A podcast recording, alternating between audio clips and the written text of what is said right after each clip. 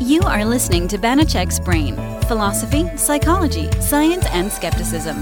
All from the world's greatest mentalist, Banachek. Hi, everybody. Thank you for tuning in to Banachek's Brain. I'm Tyus. I am Banachek. And, uh, and we're back doing Yeah. more of the same in pandemic world. This is the only time I see you now. Uh, yeah. Is that a complaint? Well, no, it's just that you're now with other performers, never with me. I'm with you all the time. Never. I saw you last night.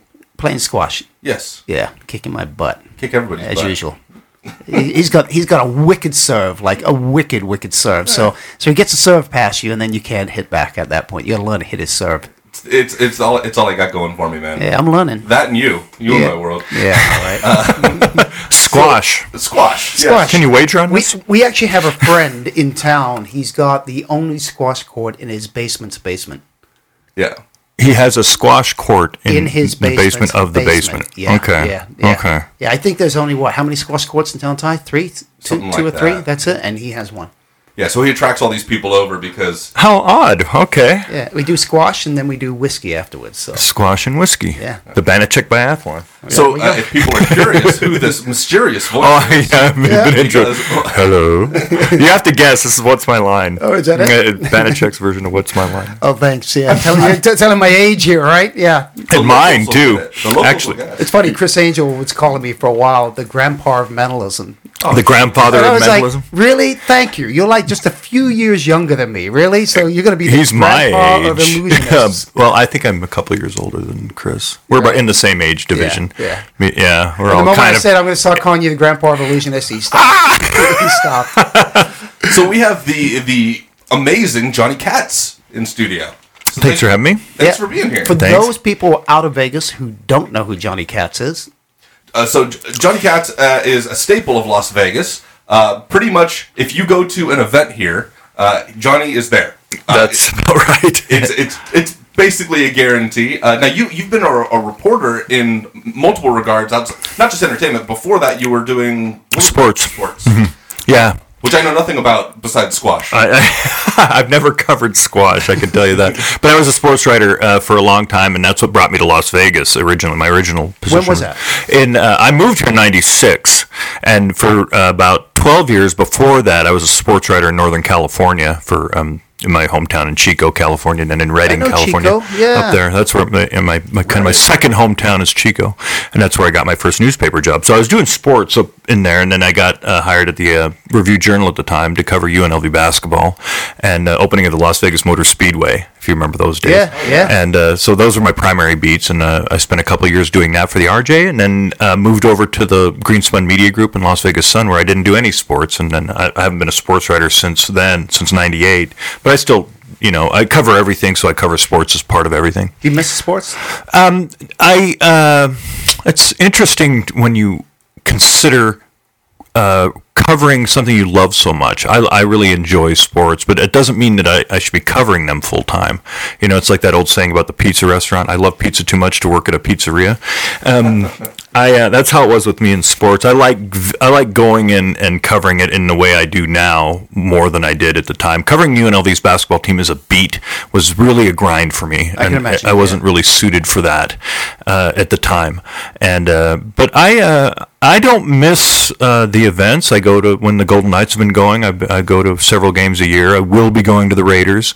I Go to boxing and UFC and, and the the major events here. I've been out the Speedway for a few races. But yeah. Because really, as an entertainment writer, that is entertainment too, right? I mean, it, it, it fits. Yeah, the, one of the more recent columns I, I wrote before uh, before we were in uh, uh, in the situation we're in now was uh, I talked to Derek Stevens at the D Las Vegas, and uh, you know, in, in some of the initiatives that he's bringing into his uh, to the D and also to Circa is a blend of sports and entertainment. Sports and entertainment are as one in that paradigm, and I think that's right. You know, I asked where his where his entertainment venue is, and he says, "Well, our sports book has two levels and uh, has a thousand capacity, and we we consider that an entertainment amenity." So, what would he put in there? I mean, would it be fighting or what would it be?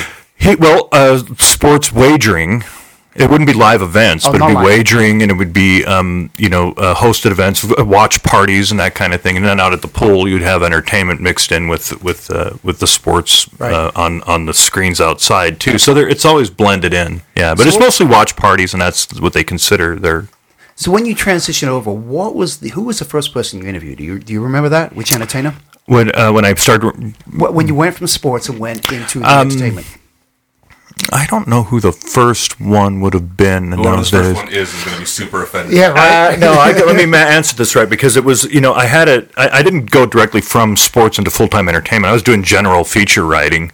So I would say one of the earliest, um, you know, there are a couple that spring out. One of the earliest important interviews I did of a, of a name celebrity was Wayne Newton. Yeah. I had I'd spent some time uh, with Wayne uh, right when I started focusing on entertainment. I don't know if he was the very first one. And another one was Bill Acosta over at the Luxor. Oh, I'm good friends with the family. Yeah, Bill. Uh, I it happened to be he was over at the Luxor, and that was one of the first times I was. It's the first time I can really remember being uh, backstage and hanging out and feeling like I had a VIP experience. That was about '99.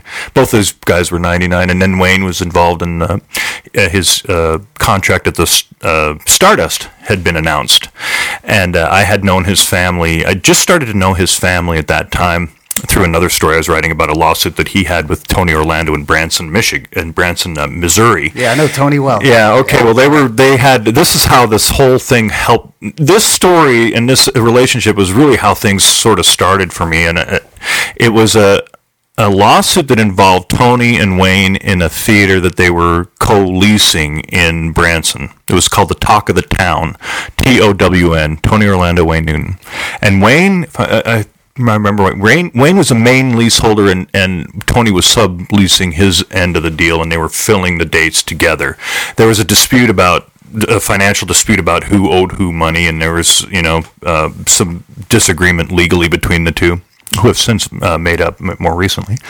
And uh, I started covering this, and I didn't. I wasn't working on it because I chose to. I was assigned to cover the Newton Orlando uh, lawsuit in Branson.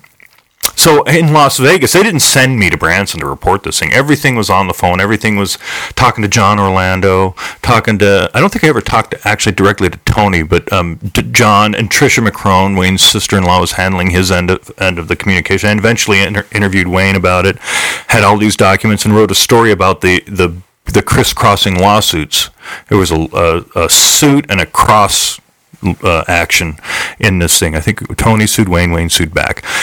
And it was, you know, it got to the point where it was like, you know, they were accusing Marilyn McCrone, who's uh, Wayne's mother-in-law, of hiding a bug in a ficus plant to surveil Tony Orlando. This was the kind of story it was. It was weird. Ridiculous. It was But you- but ridiculous. you I think gotta- everybody yeah, ridiculous. We think that, but you've got to think these are like old timers that go way back to those days when people were doing things like bugs that, were right? a thing in those days. Yeah. Yeah, they know. Yeah, Th- they were. Yeah, Yeah. no people did. Sur- I think the thing about that particular case was Marilyn being involved because Marilyn is notoriously anti-tech. She couldn't even figure out how Wait, to find Marilyn? Marilyn uh, uh, McCrone- oh, okay. the, the, the mother-in-law, and uh, and this was in the this was in 1998 nine. So, and the idea of her planning a bug anywhere was kind of comical because she could. To this day, Marilyn's not technically savvy. Anyway, through that whole course of uh, communication, I got to know the Newton family especially, and right at the end of that, when they decided to settle out of court, they uh, uh, Wayne was offered a deal at the Stardust through Bill Boyd and Boyd Gaming and everything, and so I covered that opening and his announcement and all of that. And then in, in December of uh, '99, on, on New Year's Eve in '99, we arranged for me to spend that particular New Year's Eve with Wayne and write a fly on the wall story, which was epic. That whole thing led me. It, it really pushed me into covering entertainment So you were actually primarily. writing full feature articles then, mm-hmm. right? As opposed to just reporting on entertainment, Right. Which is mostly what you do now. Yeah, it was. It would be like I would. A, a typical week Yeah. would be like I'd write a story about businesses that did, did singing telegrams, and then I would write an enter, a really entertainment related story about strolling performers at uh, around Las Vegas when MGM Grand still had its theme park, and and when the, the statues uh, and Mar- St. Mark's Yeah. Square opened up, I did a story about a human statue that happened to be Joe Trammell. Um, Seriously, that's how I met Joe. And then I would write a story about how to prevent ant infestation.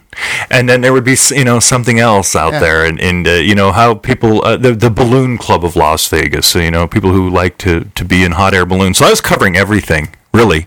Um, you know, charity uh, ventures, and uh, uh, I would interview the odd political figure every once in a while. And, and but the thing with Newton made me realize that um, the, the fact that he spent so much time with me got a lot of uh, uh, entertainers' attention because God, they, you know, because I wasn't really known to be an entertainment writer, but they said, "Geez, that's pretty impressive." And so other entertainers started to get allow me to get in and, and tell their stories. Like I started, I talked to Carrot Top, for example, when he was still in the in the MGM Grand, and you know people like that, and I just started moving along, you know, and uh, and pretty soon I was, uh, you know, Gordie Brown, and uh, I could go on and on, Danny Gans in those days, and uh, Clint Holmes, and uh, you know all the all the the crew who were Bob Anderson, who was in town at the time. I started doing stories about them, and then pretty soon became that I should make entertainment my hub and then come off that. And it took a few years to get to that point.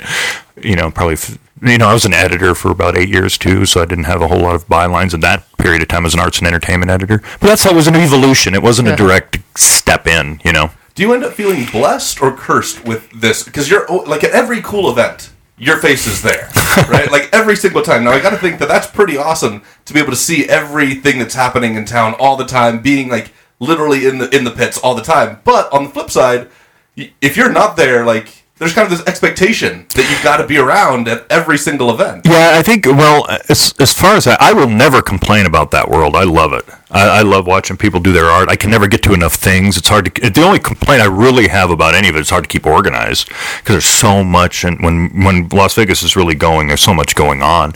Uh, so that's my only quibble is just trying to keep everything straight. But I think that there is an expectation. Like if I go to um, if I go see a particular show on a night when there's another particular show going on, Yeah. the, the other the other particular show that I didn't make it to might say some, has and they, have said something. They find out you to the other. Why did you yeah, come here? and right? I, I, it's like obvious that I'm at the other particular show because I have been uh, doing social media about the other particular show, and uh, th- there is that. There is a little bit of um, um, you know, uh, uh, I would say competition about how to how different shows of the same scale receive coverage. Yeah. And you, uh, once in a while, I will get you know, um, hey, you were at that show. Why don't you come over to see me? You know, and. Uh, and it's just a matter of you got to notify me in advance. You please let me know, and I can do two or three things in a night. But that's that's the only concern. Yeah, I've gone to different things, and I see you at one, then I'll see mm-hmm. you at the next. We've seen each other then, oh, a oh, few yeah, times Johnny now." Caster's. I'm like, what? He, he was just over here. It- It's got to be hard too because you you've got to be honest with your reviews,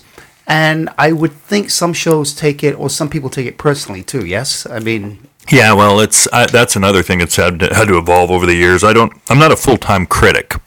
That's one thing. And no, no, my company doesn't want me to be a full time critic because to be a full time critic, you pretty much have to be that and nothing else. You couldn't be a full time critic and give your honest assessment in a graded uh, format, you know, like letter grades or stars or numbers. Um, a- and and still be able to effectively have the kind of relationships you have with entertainers that you enjoy if you're not a critic. So you know you might be a headliner in Las Vegas. I might go see your show. Let's say you're a headliner in Las Vegas. and You have an opening night, and before the show, I I, I talk to you and visit you, and, and we talk about your show, and I do a story, a column, write a column or a story about about what you're doing. Then I turn around and go into the show, and I watch the show, and let's say I hate the show. Now, the, this could be compl- this could be uh, problematic. Sure. could be complicated because if I go through and if I were writing a graded review and say, you know, this star show, uh, show wasn't ready for the stage. It would, you know, there was a lot of, the, uh, you know, it was loose. It should have, it should have been, you know, tabled for two weeks for these reasons. The dancers were not right. The lighting was off. The cues were off. The sound cut out. It wasn't ready for the Las Vegas stage. After having just uh, written about this in a completely different manner, it's it's a cross signal to your readers. It could be, and it's a cross signal to your contact too, who you're trying to, you know, who you're trying to generate and or, or maintain a relationship with.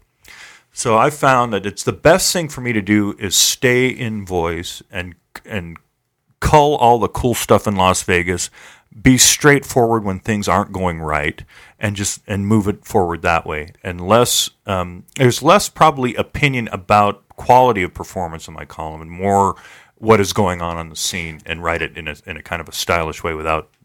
We don't do grades. Yeah, at the RJ and to be fair on that kind of stuff, too, too, when a show first opens, usually it's not like the hard opening to the public and everything, Mm-hmm. and it, there's going to be issues. There's going to be problems. I try not to judge any show I see by if I'm going on like the original The opening, op- yeah, the preview opening Mm-hmm. Yeah, night. that's classic. And then you come, I- I'll come back like a few months later and take a look and see where they've gotten because really a lot of shows, it's hard to work out the kinks without having a live audience. Mm-hmm. So Yeah. yeah. Yeah, no, I get that, and I, I usually adhere to that. I like to see a show open in the soft opening anyway, just for my own meter, and I've done this with pretty much all of them.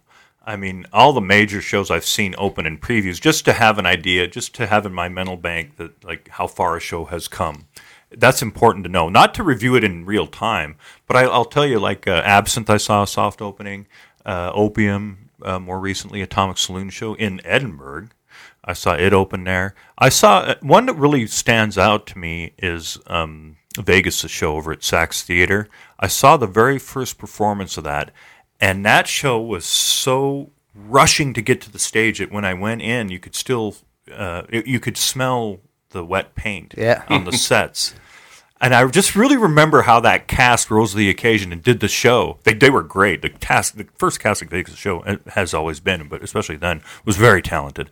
Eric Jordan Young came out and he was the first, you know, and I could see the look on his face like, okay, we're on, huh? and it was like it was that attitude was like, okay, you know. and Here we like go. The shining of the wet. He's such a pro, though. Yeah, and and if you got Eric Jordan Young opening the show, and I'm remembering that too. This was a while ago.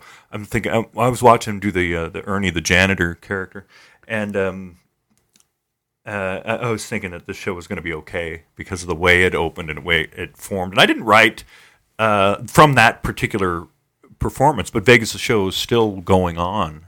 And uh, the the mechanics of it and the, the format of it have worked out over years. But that's an example of one. You know, I saw I saw all the Broadway shows when they were here open, soft opening, and As- Cirque. You know, of as a too. performer, it's always hard to know if somebody relationship wise if they actually like you for you or they like you because of the power of the performer. Do Mm-hmm. you have that problem sometimes knowing if people just want to be your friend because of who you are and what you might be able to do for them as opposed to true friendships? How do you sort that out? I, I think um, you know, I think that's a, I think that's an, an issue with uh, everything, all of us, and who are in the uh, entertainment ecosystem. I think we all have that kind of, you know, if I were, uh, if if I were wearing another, if I were in another role, if I were wearing another costume in this show, would I be, uh, you know, as uh, treated the same way? The answer is no. I, I'm sure that um, there's a there's an element of um, they want to be flattered by me or or uh, have attention in the column. There's that's a professional uh, concern, and I understand that. I always understand that going in.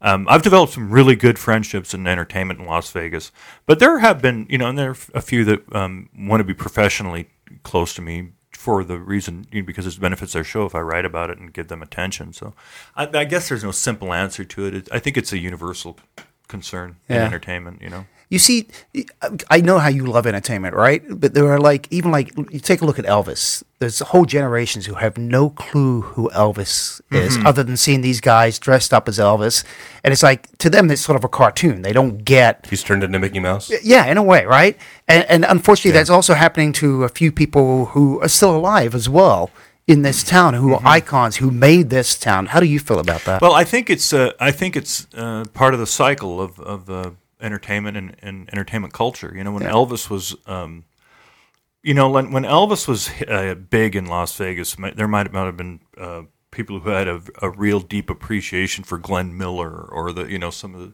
Al Jolson or some of the uh, entertainers who came before him who did they might not have known yeah, you know who that was. I think we hold on to our icons longer in this current uh, culture than we used to. Do you think? I think so. I think Elvis is. I mean, Elvis has been not. Elvis died in 1977, and he's st- uh, even though his popularity has waned, he's still a, a, a known figure.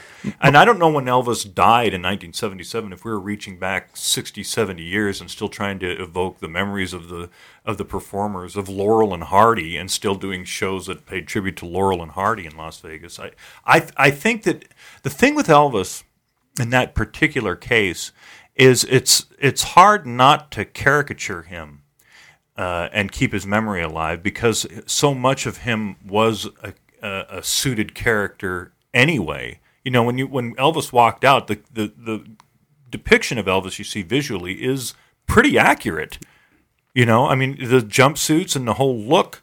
You know, people have caught that, and if you don't have that, if you don't have that as your entry point, you don't know who Elvis is at all. But that's Elvis promoted that himself. I have a friend know? who's an Elvis impersonator. Yeah, I've got a and, few, and, yeah. and- well, well, no. My point is though, is uh, we were doing some resorts down in Mexico, and he left one of his belts that went with one of his outfits at one resort. And he's like, "I got to go get that tonight. I have to go get it because I've got to wear that tonight." I'm like, "But you have these other belts."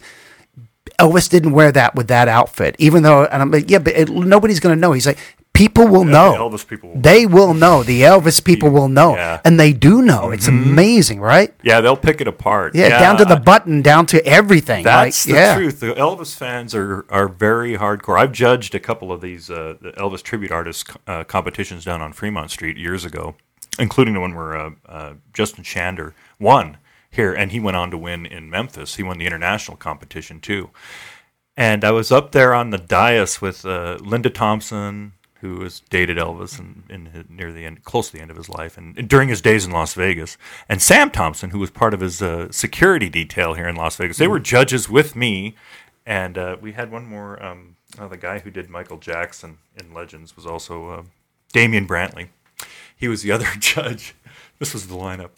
And uh, I was just watching all. This is two years of this. I was just watching all these Elvis tribute artists, and I'm like, I told Sam, I'm like, I don't need to see any more of this, man. I, can't, I can't believe one individual sparked so many different adaptations.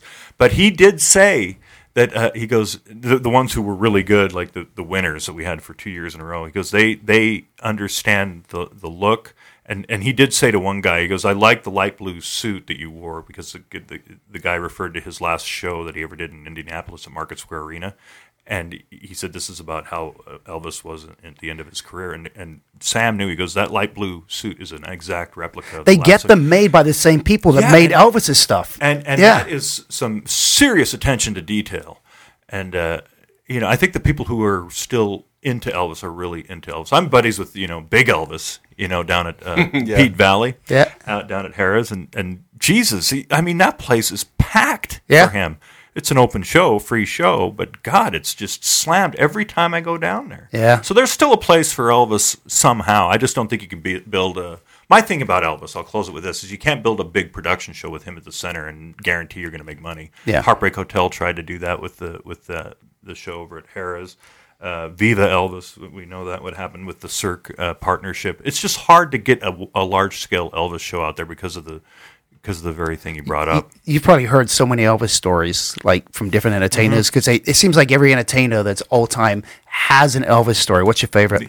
I think um, Spending a lot of time on Elvis. Well, Let's well, we'll, we'll move on. You know but just, it- yeah, it is Vegas.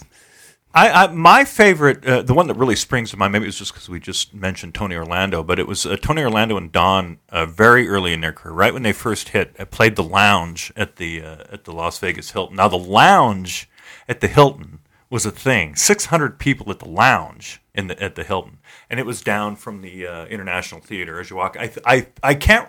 I think it was on that right side as you walk into the, the main valet. Sounds like sound, sounds like the same setup they have at South Point for the comedy, uh, Yeah. Mm-hmm. the night, late night, midnight comedy thing. Yeah, right, and it's it's a, a, but a very big venue. Now, in the lounge at the at the Las Vegas Hilton, Chuck Berry played the lounge. The Righteous Brothers played the lounge. I mean, you know, and Tony Orlando and Dawn with a top ten hit play the lounge, and Tony Orlando said he was playing the lounge, and he goes. He goes, we were up there singing. He goes, I didn't know what was happening. He goes, but, but the whole crowd turned and started moving to his right, and then they started moving to his left. And he goes, all everybody, he goes, my whole crowd, my whole audience was moving. And he's, he's he goes, I looked out there, and it was Elvis, and Elvis was trying to watch our show. the whole, it was like an amoeba walking around. He goes, he goes, I understood what the power of Elvis Presley was that night because they, the Tony Orlando and Yeah. Dawn were pretty famous. That was a good one. I'm, my buddy Frank Lieberman actually um, interviewed Elvis, and uh, that was rare because uh, I talked about this on uh, Instagram Live the other night. Elvis didn't do very many uh, uh, interviews, and uh, Frank was a freelance uh, journalist and PR guy, and after the interview, um, Elvis gave him one of his TCB necklaces. Uh, that was a pretty cool story. Um, God, there are a lot. There are really a lot. There was a time Sam told me that he and uh, he and Elvis went into the lounge, lounge to see Chuck Berry, and uh, they walked in. It was the same thing, you know, all this craziness. Chuck Berry goes, "Hey, I know who you are." Elvis says, "I know who you are too. You invented this music." Oh, that's great. Yeah. yeah, yeah. it was a it was a different era. Yeah. That was Banachek's Brain. Please support the show by subscribing, share it with friends, and leaving a positive review on iTunes. It goes a long way. For more information or to connect via social media, visit Banachek.com. Thank you for listening. If you haven't already heard, Banachek just launched his Patreon page, uh, which is there to really pay for the bandwidth on the show, make sure that we can keep coming out with these episodes for you uh, of the podcast. And it's a great way, especially if you're a magician and want kind of the inside track on what's going on. You want some of his magic, you want the new products uh, as they arrive, and you want the behind the scenes stuff for this podcast. That's the place to go. Uh, so that's at patreon.com forward slash Banachek. We would love to see you there, and we would really appreciate your support. You know what's ironic? I don't know if ironic's the right word. Hmm. Might be. ironic has its own little subtleties, but it's even paying for this. It is. It's paying for this right now. It's paying for this commercial. This commercial. Yeah. And one of the benefits is you can get these podcasts commercial free. So head over to patreon.com forward slash Banachek.